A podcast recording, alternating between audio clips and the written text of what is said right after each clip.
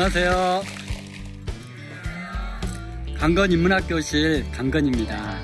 어, 인문학 많이 궁금하시죠? 어, 인문학을 좀 잘 알았으면 좋겠죠? 네, 이 시간에는 어, 인문학의 힘에 대해서 소개해 드리도록 하겠습니다.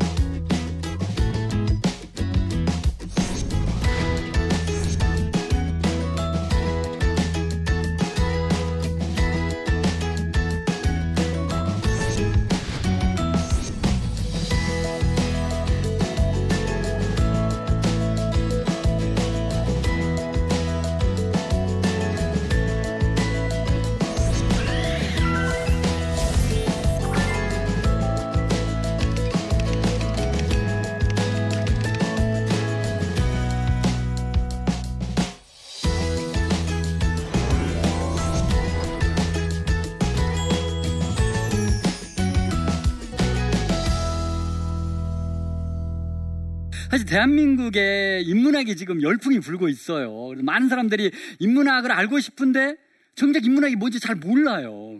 그래서 오늘 어, 강건 씨가 인문학에 대해서 명쾌한 어, 설명을 드리도록 하겠습니다. 어, 인문학은 사람인과 그럴문과 배울학자로 이루어져 있습니다. 사람인의 그럴문의 배울학은 사람에 대한 글을 배우는 학문이라는 겁니다.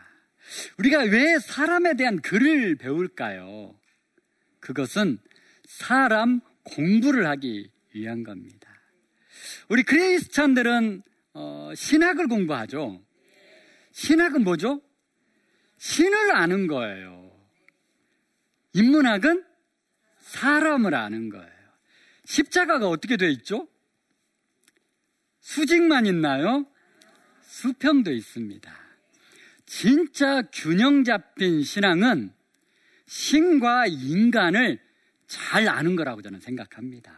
그래서 크리스찬들은 더욱더 열심히 사람 공부를 해야 된다고 저는 생각합니다. 사람이란 그럼 뭘까요? 어, 선생님, 사람이란 뭘까요? 아, 신과 반대다. 네. 아주, 예리하십니다. 근데 우리 선생님, 사람이란 뭘까요? 아, 나, 나다, 나. 사람이란 나다.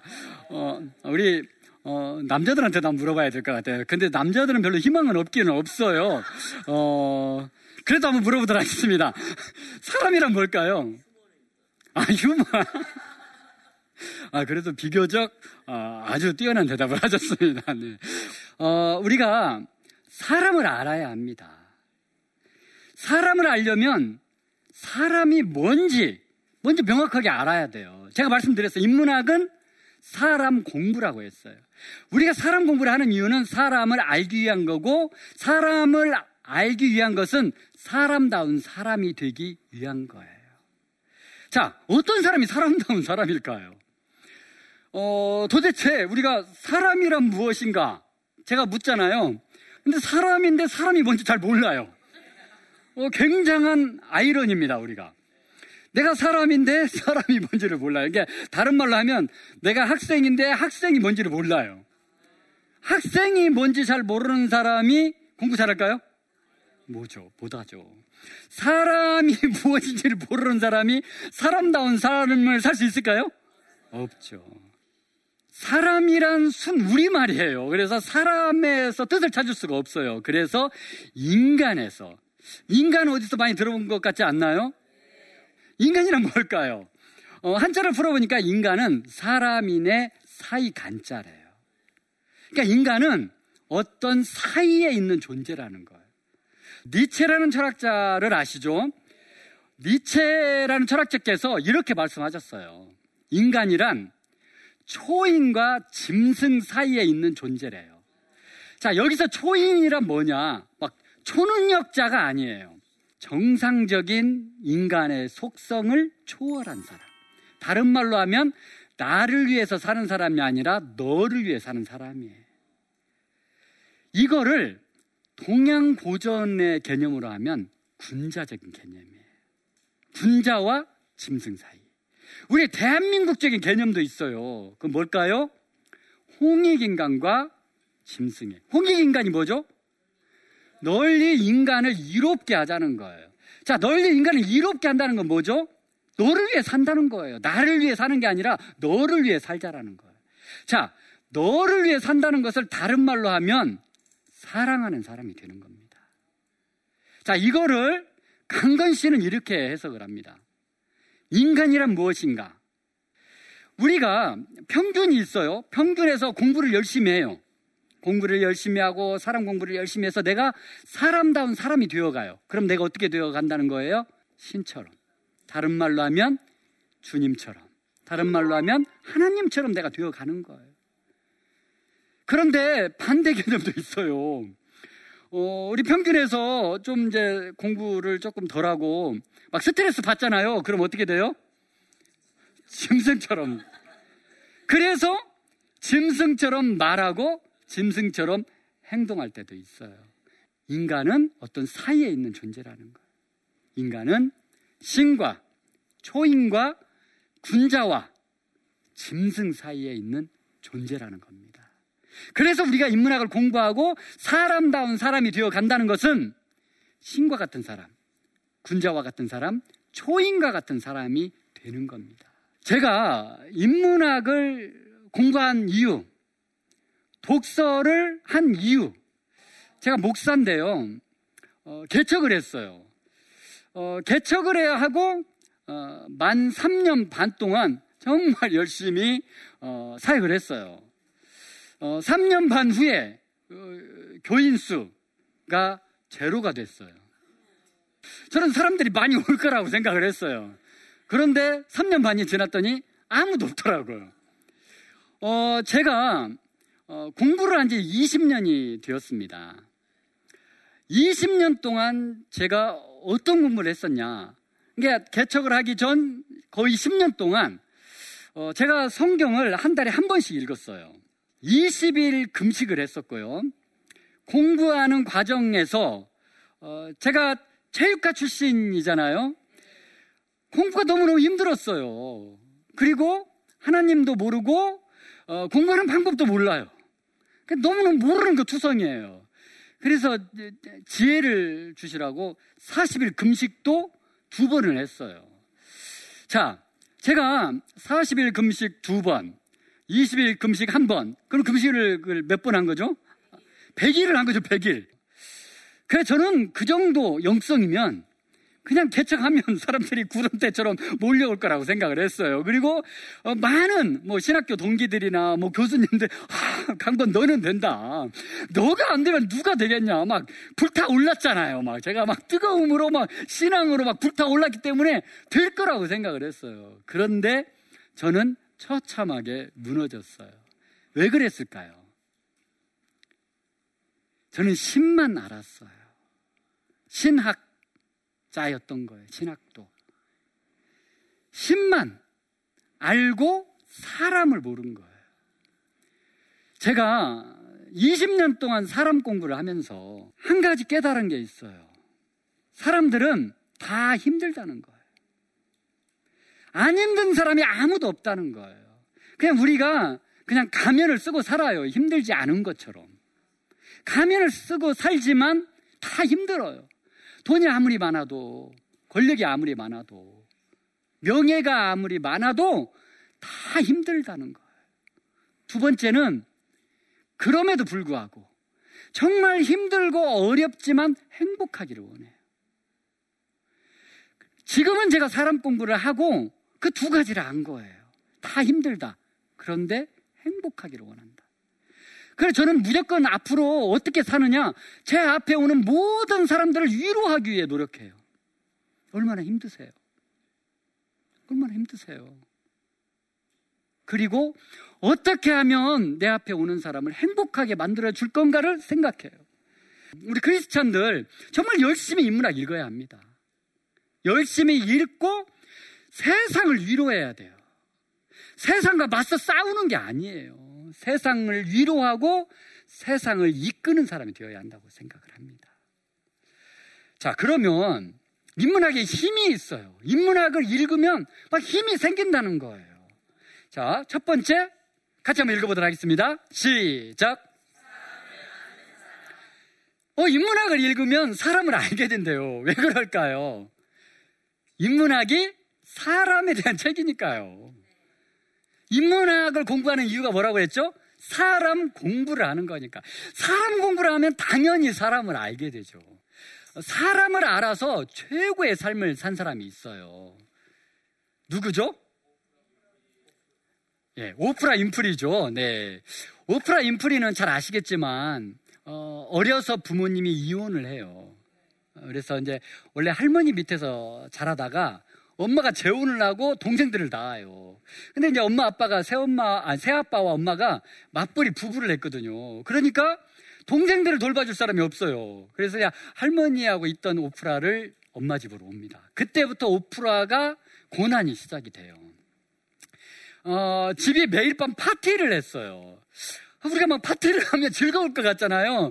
어, 그거는 이제 상류층들 얘기예요. 하류층의 파티를 생각해 보세요. 술 먹고 매일 밤 술을 먹는 거예요. 아빠와 아빠 친구들이 와서 매일 밤. 그러니까 집안이 매일 난장판이 되는 거예요. 그 과정 안에서 가정 폭행을 당하고 어, 성폭행을 당하고 그렇습니다. 그러다 보니까 어떻게 될까요? 사춘기가 되니까 방황을 하기 시작을 해요. 방황을 하다가 막 그래서 막 술을 먹고 약물에 손대고 막 그 비행 청소년들과 막 어울리다가 임신까지 하게 됩니다. 그러니까 이제 안 되겠는 거예요. 그래서 아빠, 아빠는 좀 배움이 있었던 사람이에요. 그러니까 아빠 집으로 가게 됩니다. 그래서 아빠와 새엄마를 통해서 독서 지도를 받기 시작을 해요. 아빠와 새엄마가 너가 나가서 무슨 짓을 하고 다녀도 괜찮다. 대신 일주일에 한 권씩만 책을 읽어라. 다른 거 요구하지 않겠다. 해서 그렇게 독서를 한 거예요. 그래서 그 청소년 시절에 책을 읽다가 정말 이제 두각이 나타난 게 대학에 들어갔습니다. 그래서 대학에 들어가서 흑인 미녀 선발대회에 가가지고 어, 대상을 받아요. 그러다가 보니까 아나운서의 이제 특채가 됩니다. 처음에 이제 뉴스 진행을 했었어요. 뉴스 진행을 했는데 오프라는 책을 많이 읽었잖아요. 사람을 알고 감성이 너무 풍부한 사람이 된 거예요. 그냥 뉴스 앵커를 뉴스 진행을 하다가 이제 막 슬픈 얘기가 나오면 어떻게 돼요? 오프라는 우는 거예요. 막 이제 즐거운 얘기가 나와요. 그럼 오프라는 어떻게 해요? 막 웃어버리는 거예요. 어, 앵커를 계속 할 수 있었을까요? 잘리게 됩니다. 그래서 잘려서 이렇게 자천이 되게 되는데요. 어디로 갔느냐? 이제 토크쇼 진행자가 된 거예요. 그런데 다른 사람들은 안 됐다고 위로를 했는데 거기에서 빛나기 시작한 거예요. 게스트가 와요. 근데 아까 제가 말씀드렸지만 모든 사람들이 다 힘들거든요. 다 힘들어요. 그런데 오프라는 그분들보다 더 힘들었거든요. 살아오는 청소년기가. 그러니까 누가 와서 얘기를 하면 진심으로 공감을 해준 거예요. 하, 그랬냐고. 얼마나 힘드셨냐고. 나도 그랬었다고. 나도 정말 힘들었는데 극복해냈다고 하면서 본인이 먼저 막 우는 거예요. 그러니까 막 게스트들이 와고 마음이 다 열려요, 열려. 그래서 이제 원래 우리가 있잖아요. 이렇게 해서는 안 되는 말이 있잖아요. 그런데 그런 말도 막 가감 없이 막 하게 된 거예요, 게스트들이. 그러다가 정말 이 쇼가 진솔한 쇼가 됐다. 해서 그게 정말 점점 점점 막 인기를 얻어서 세계적인 쇼가 된 거예요. 오프라 윈프리 쇼가. 그러면서 오프라는 부와 명성을 갖게 됩니다. 이게 인문학을 읽고 사람을 아는 사람의 힘입니다. 인문학을 읽으면 두 번째 힘이 있어요. 같이 한번 읽어보도록 하겠습니다. 시작! 근데 인문학을 읽으면 천재적인 사람이 된대요. 근데 그 이유가 있대요. 왜냐하면 두뇌 패턴의 문제래요. 자, 인문학을 쓴 사람들은 일반 사람들이 썼을까요? 천재적인 사람들이 썼을까요? 네, 대부분은 천재적인 사람이 썼습니다. 자, 지금은 인문학이라고 하지만 옛날에는 인문 고전이라고도 했어요. 고전. 고전의 반열에 든다는 것은 저는 이렇게 정의를 내립니다. 30년 전부터 수백 년, 수천 년 전에 쓰여진 책인데 오늘날에도 인기가 있는 책. 이걸 저는 고전이라고 합니다. 제가 왜 30년을 어, 고전의 반열로 이렇게 세우냐면 30년이 한 세대이기 때문입니다. 한 세대가 지났어요. 그런데 아직도 인기가 많아요. 그런 책이라면 고전이라고 해도 된다고 저는 생각을 합니다. 자, 그런데 천재가 쓴 책을 나는 천재가, 천재예요? 천재가 아니에요? 천재가 아닌 거예요, 나는. 천재가 쓴 책을 천재가 아닌 사람이 읽으려고 하니까 어려운 거예요. 그래서 처음에 저는 인문학을 좀 성인들이 읽는 인문학이 아니라 아동용, 청소년용 먼저 읽자고 저는 주장을 합니다. 왜냐하면 아동용에도 청소년용에도 그 천재들의 핵심 사상은 다 들어있거든요. 그래서 그런 책들을 쉬운 책부터 막 읽다 보면 내 두뇌가, 내 두뇌 패턴이 점점, 점점 인문학스럽게, 천재스럽게 바뀐다는 거예요. 그래서 그렇게 읽어내고, 읽어내고, 읽어내서 결국 어려운 인문학을 읽어내면 내 두뇌가 점점, 점점 천재적으로 바뀐다는 거예요. 자, 인문학을 읽고 천재가 된 사람이 있어요. 이분 누구죠? 빌 게이츠예요. 이 빌 게이츠가 천재의 대명사인데요. 이런 말을 했어요. 나를 만든 칠알은 우리 동네에 있는 작은 도서관이다. 하버드 대학교 졸업장보다 더 중요한 것은 독서 습관이다. 라고 말했어요. 그 이유가 뭘까요? 그만큼 오늘날의 빌 게이츠를 만든 것은 바로 인문학의 힘이라는 거예요. 자, 인문학을 읽으면 세 번째 어, 갖게 되는 힘인데요. 같이 한번 읽어보도록 하겠습니다. 시작. 네. 인문학을 읽으면 사랑하는 사람이 된대요. 제가 아까 말씀드렸어요. 사람다운 사람은 어떤 사람이라고요? 예. 사랑하는 사람이에요.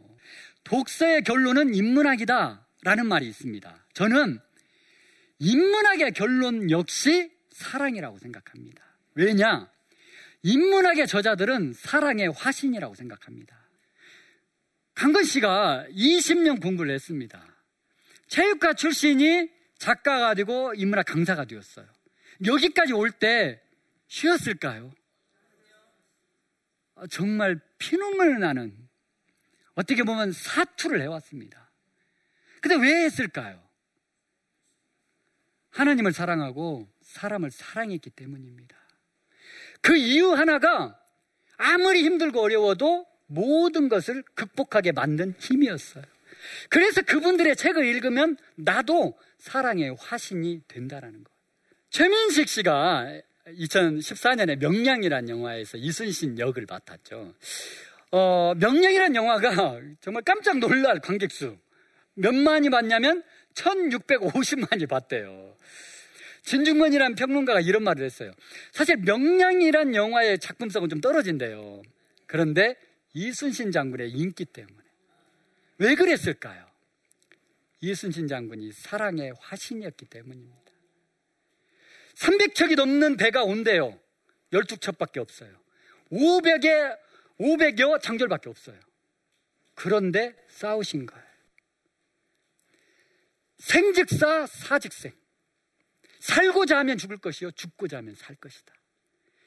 자기를 막 괴롭혔는데 그 왕을 위해서, 백성을 위해서 자기 목숨을 초계와 같이 버린 거. 사랑입니다.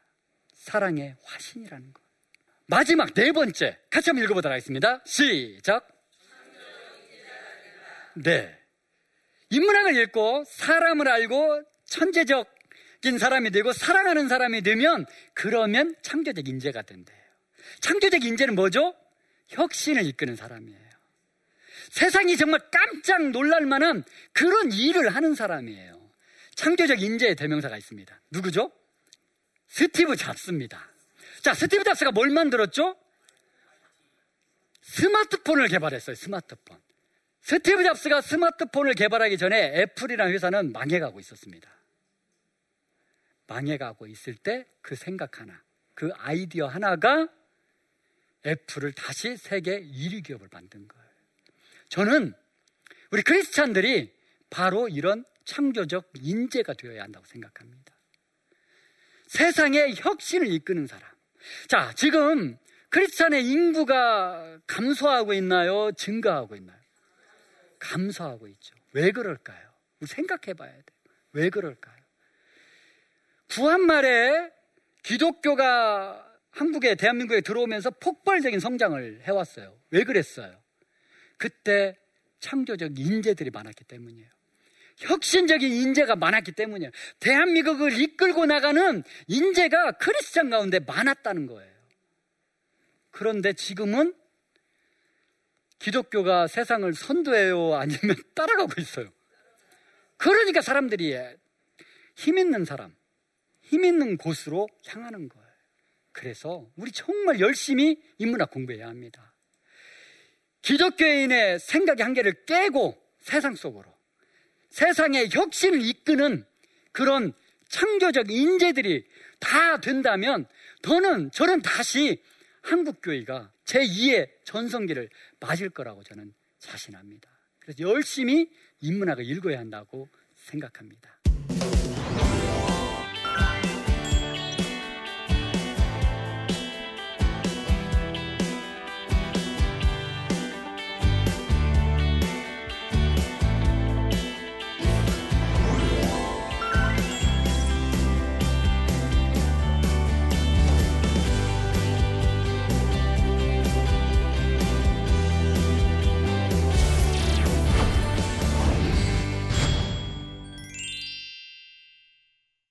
강의 들으시고 질문이 좀 있다고 그러네요. 여러 가지 질문이, 아, 많은 질문이 있는데요. 아, 그 중에 몇 가지만 한번 아, 답변해 보도록 하겠습니다. 어, 첫 번째는, 어, 인문학에 대해 무지한 사람인데요. 인문학을 처음 접할 때 추천하고 싶은 책이 있으시다면요 하고 질문해 주셨네요. 아, 인문학을 읽고 싶은데 도대체 어디서부터 시작을 해야 할지. 참 어렵습니다. 그래서 아까 강의 때도 잠깐 말씀드렸지만 일단은 어, 아동용이나 청소년용 먼저 시작을 해도 된다고 말씀드렸습니다. 그리고 이제 성인용을 시작하면 뭐부터 읽으면 좋냐면 저는 논어를 권해주고 있습니다. 어, 사실 논어도 처음에 읽잖아요. 그러면 아, 이걸 사람 읽으라고 써놓은 책인가 싶을 때가 많이 있습니다. 그래서 논어가 좀 어려우시면 명심보감이 있습니다. 물론 명심보감도 비슷한 생각이 들기는 어, 마찬가지입니다. 그런데 이제 논어는 공자님의 어록이고요. 명심보감은 동양고전에서 이렇게 중요한 것만 뽑아놓은 책이에요. 그래서 처음에는 논어보다는 어, 명심보감이 조금 더 접근하기가 좀 쉽습니다. 그런데 어, 명심보감보다는 저는 논어를 추천해 드립니다. 근데 논어가 좀 읽기 어려운 분들은 명심보감부터 시작을 해도 된다고 생각합니다. 처음엔 저도 논어를 읽을 때 아, 이걸 정말 사람 읽으라고 읽은 책인가 싶었는데 지금은 어떨까요? 논어가 너무너무 재밌습니다.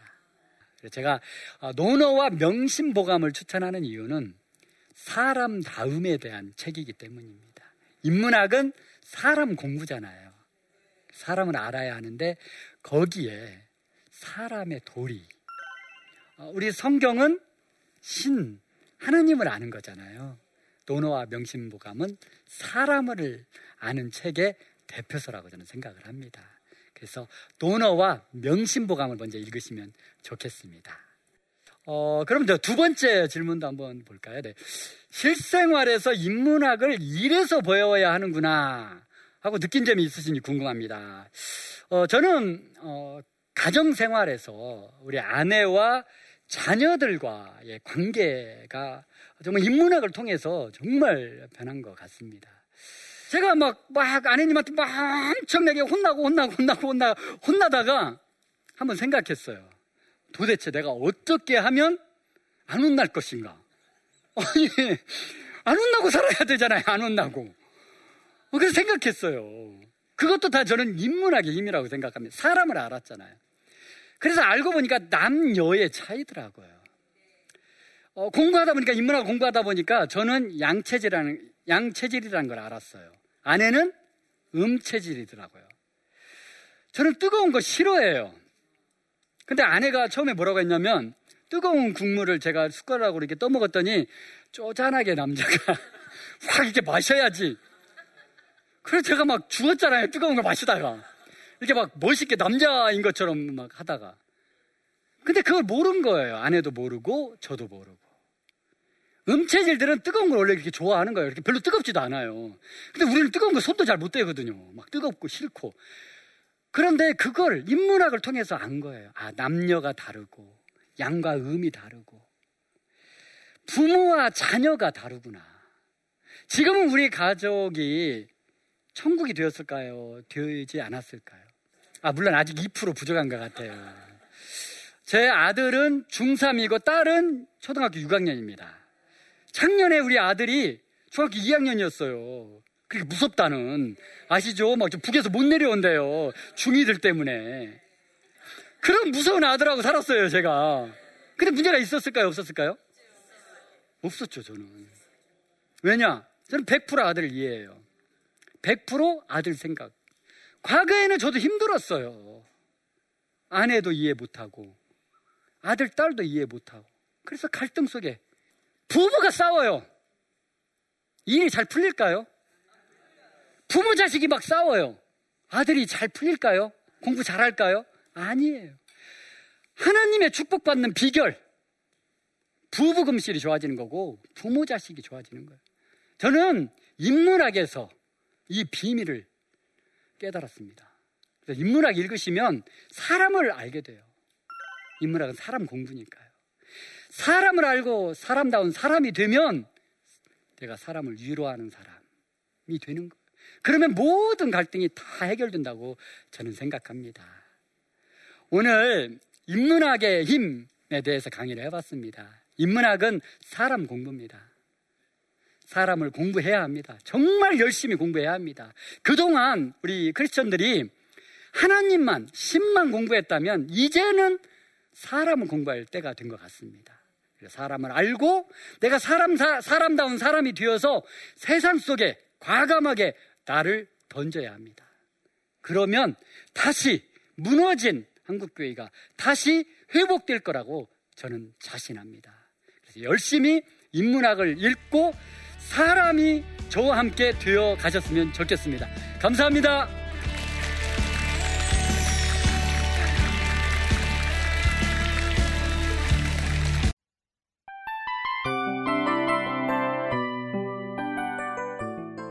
이 프로그램은 청취자 여러분의 소중한 후원으로 제작됩니다.